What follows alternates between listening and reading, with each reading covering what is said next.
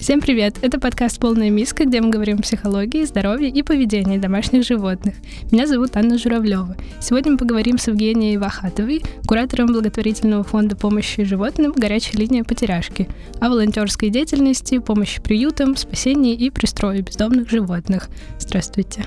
Здравствуйте! Давайте для начала познакомимся с вами. Расскажите вообще, как и почему вы стали помогать бездомным животным, как оказались в проекте «Потеряшки». Вообще, наверное, как и все люди, я, наверное, раньше как-то не вникала в эту ситуацию, и казалось, что, наверное, это все очень легко и просто. Услышала когда-то о такой организации и подумала, что, возможно, они смогут мне помочь, когда подкинули там к дому щенков, позвонила на горячую линию, мне отказали. Щенков, естественно, у меня сразу же никто не приехал mm-hmm. и не забрал. Далее я нашла котенка, которого кто-то выкинул возле работы. Решила взять его себе и также позвонила в «Потеряшки». Мне снова отказали и сказали, что нет, мы не сможем взять, так как у нас вот сейчас ограниченное количество животных на данный момент. Ну, то есть это был как раз летний сезон, и э, животных очень много в этот период. Далее я написала в группу, попросила животное на передержку. У меня все расспросили, и мне тоже не дали животных. Сказали, что нет, вы нам не подходите. И тогда я подумала, что это такая организация, как они вообще работают, если вы вроде как должны помогать животным mm-hmm. и не берете никого уже, и котят, и щенков, и кого только не предложила, и на передержку хотела взять, и все равно отказали. Я решила пойти другим путем. Думаю, нужно мне проникнуть в эту волонтерскую mm-hmm. деятельность и посмотреть, почему вообще это так все происходит. Я увидела пост. На тот момент у них была массовая передержка кошек, и я должна была помогать ухаживать за хвостиками в тот период. И все, я начала ходить, ухаживать, ставить уколы, научилась животным, и тогда вот мне начали давать передержку животных. Уже когда ты внутри вот этой всей организации, ты понимаешь причины, по которым тебе отказывали и не брали животных. А какие это? Фонд уже существует очень давно, за весь свой опыт они знают примерно, например, кому дать на передержку. То есть для этого заполняется анкета, и по определенным вопросам можно вычислить, готов ли человек вообще взять животное на передержку или нет. Будет ли он соблюдать те правила, которые дает фонд. То есть там дается перечень каких-то определенных правил, которые ты должен соблюдать, как, например, кормление отдельно животного, которое тебе дали на передержку, и спрашивают, чем ты свое животное кормишь. Но на тот момент я, конечно, кормила кошку тем, что у меня было, и, как все люди, думала, что это, в принципе, нормально, ничего страшного, до тех пор, пока у меня там с кошкой не случилась беда, у нее не заболела печень. И тогда я уже начала осознавать и понимать, почему столько вопросов задается, и начала уже работать вместе с ними в этом направлении.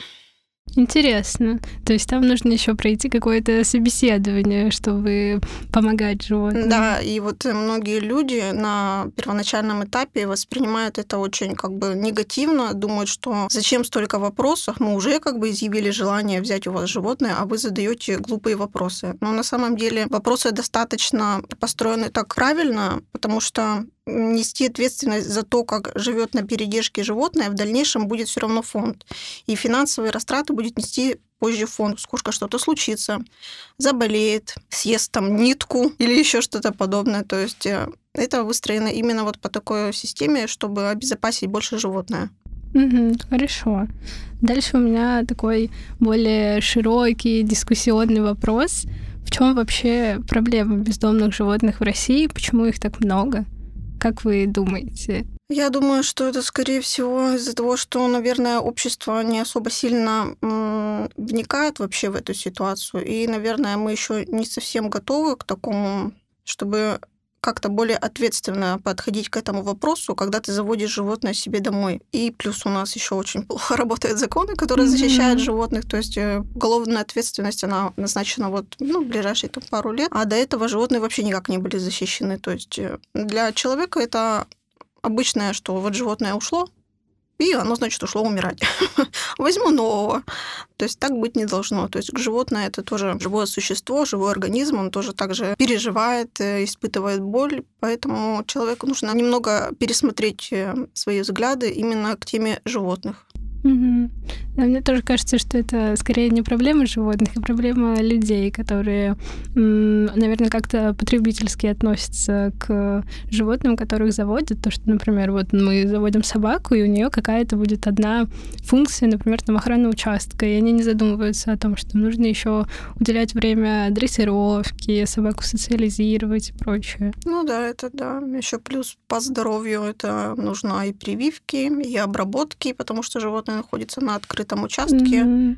Хорошо, давайте тогда поговорим про деятельность волонтеров. Как они вообще помогают животным? Чем? Наше волонтерское объединение поделено на несколько частей. То есть у нас есть кураторы, которые занимаются непосредственно координацией людей с животными. Они полностью берут на себя ответственность от и до обеспечения всех перевозок. То есть они, можно сказать, такое связующее звено в этой цепочке. У нас есть автомобилисты, которые нам помогают перевозками. То есть эти люди, они не держат у себя, к примеру, животных по каким-то там своим личным причинам. У кого-то аллергия, кто-то просто не может к себе взять домой, но очень хочет помочь. Они нам помогают перевозкой. То есть у нас есть там определенный чат, где мы скидываем время и маршруты. Человек, если может, по пути может быть, захватить животное, отвезти там в клинику, подержать и перевезти обратно. Есть пиарщики, которые пишут нам посты красивые, с красивым текстом, и мы везде даем объявления про животных. Фотографы, которые очень нам помогают, потому что, можно сказать, больше удача от того, как мы отдадим животных, зависит от фотографии, от правильного ракурса, от правильного света. В общем, наверное, да, вот. А вот вы сказали, что у вас есть кураторы. А вообще, кто такой куратор? В чем заключается его деятельность?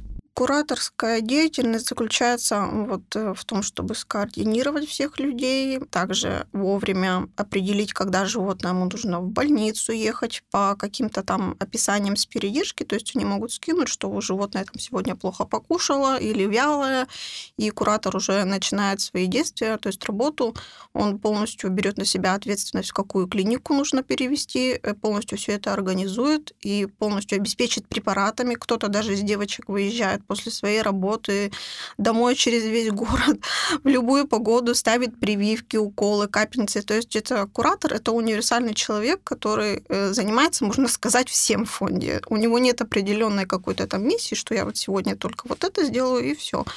То есть он может заняться от уколов до перевязок, до перевозок, там, mm. всем что угодно. А я видела у вас в группе, там э, есть такое, наверное, деление кураторов, то, что вот этот человек отвечает там за котят, а у вас вроде там травмированные кошки.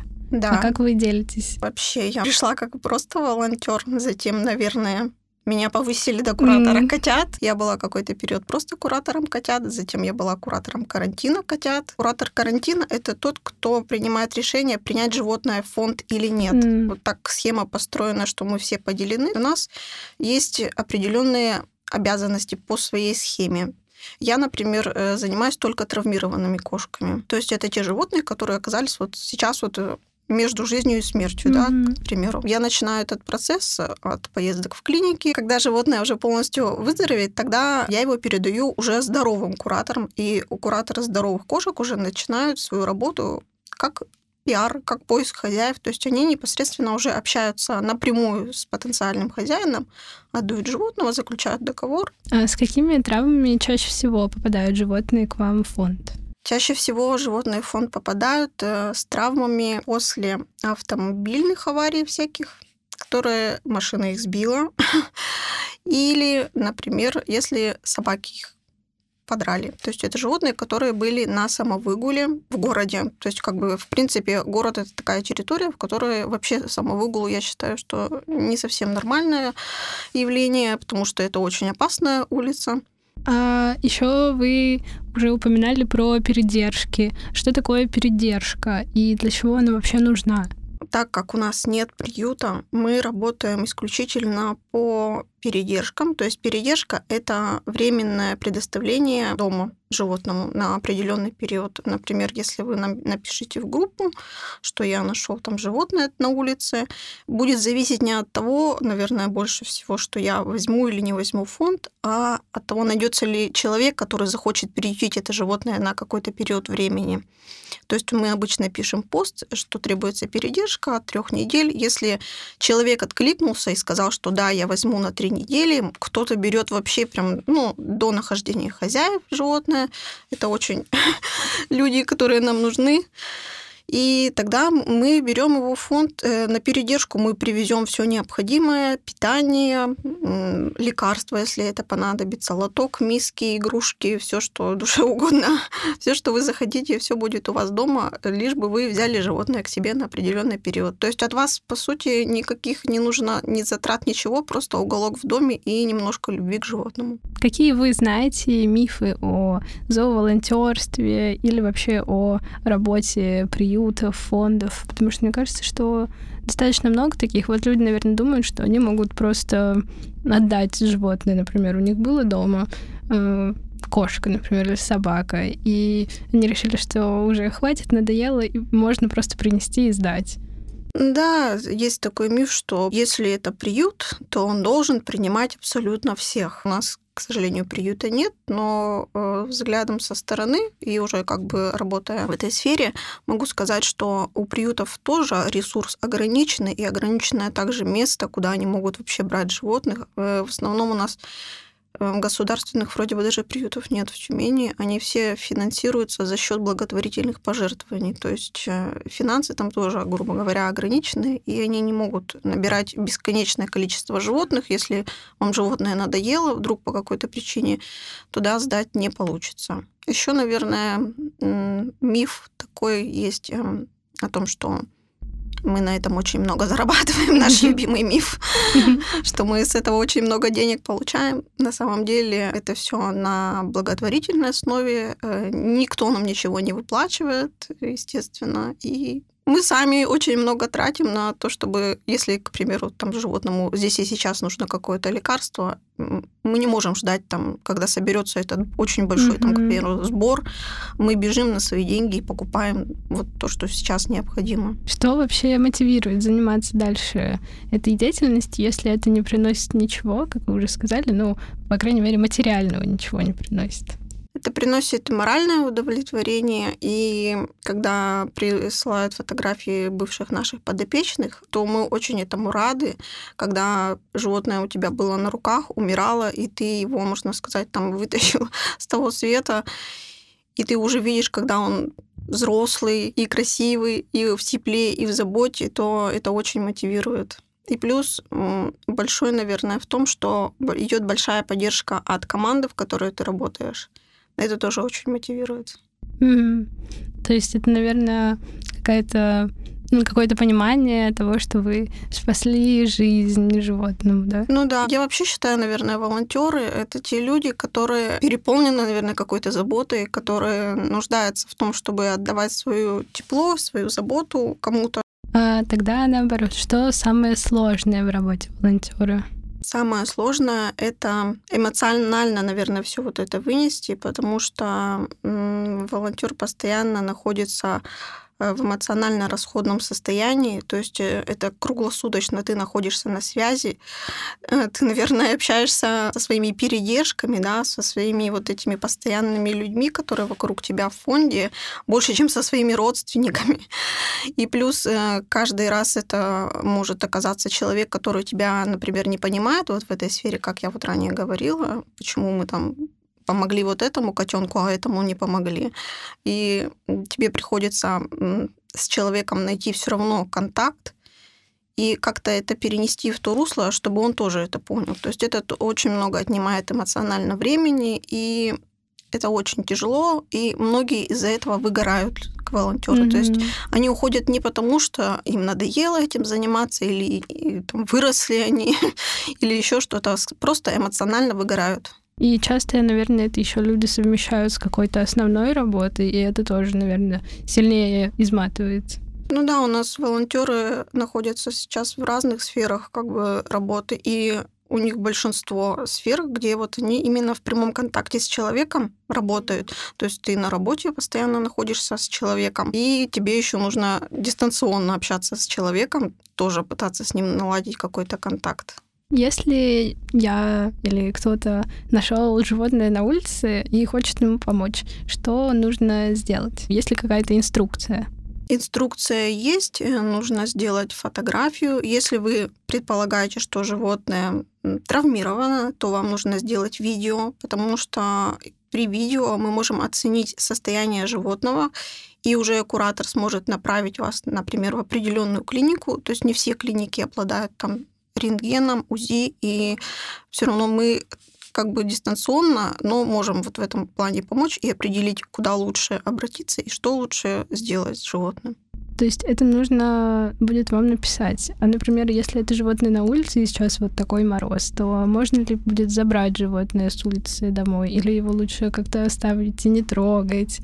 Конечно, его нужно будет занести в тепло, но это должна быть не горячая там ванная сразу же после улицы. Просто в теплое помещение занести, если вы видите, что у животного, скорее всего, обморожение, то есть он там болезненное там, состояние там, лапок, хвостика, покраснения какие-то, то это уже нужно все равно вести уже в ветеринарную клинику.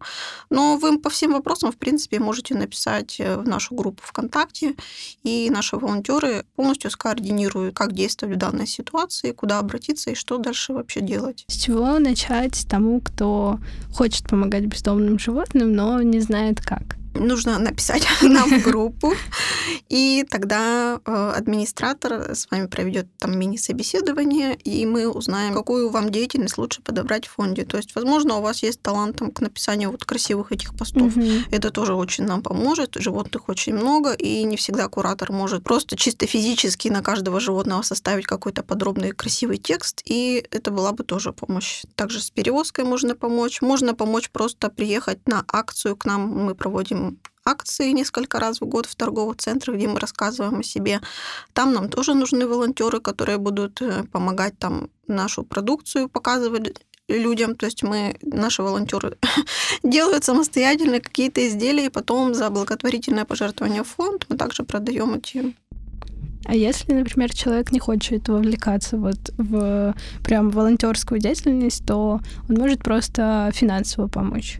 Да, конечно, можно. У нас реквизиты указаны на странице группы. Также у нас есть сборы, то есть отчетность у нас полностью есть. После каждого приема по животному нам выдается чек, и после этого у нас на стене пишем мы сбор, что вот мы сегодня посетили врача, нам выставили такой-то счет. Если вы желаете, то можете помочь. Мы будем рады любой сумме. Хорошо. И, наверное, вернемся к нашему второму вопросу о бездомных животных. Что вообще, как вы опять же считаете, я понимаю, что здесь, наверное, нет одного точного ответа, но что нужно сделать обществу, чтобы животных на улице оказалось меньше или не было вообще? Более ответственно относиться к животным, понимать, что стерилизация, кастрация – это неплохо, это хорошо, это продлевает животному жизнь, это уже научно доказано. И сократить, попробовать численность животных, даже вы можете объединиться своим домом. К примеру, у нас есть такие случаи, когда волонтеры объединяются, например, своим домом, и у них в подвале живут кошки. То есть они, в принципе, не мешают, эти животные, но вот они плодятся, да. Вы можете также воспользоваться нашей программой льготная стерилизация животных. Мы поможем вам со стерилизацией, и животные будут просто у вас жить, доживать, но не будут при этом дальше плодиться. Угу. А если, например, у вас уже есть животное дома, то как обезопасить его проживание, чтобы, например, оно не выбежало, не попало в такой мороз на улицу, в общем, не оказалось за пределами квартиры?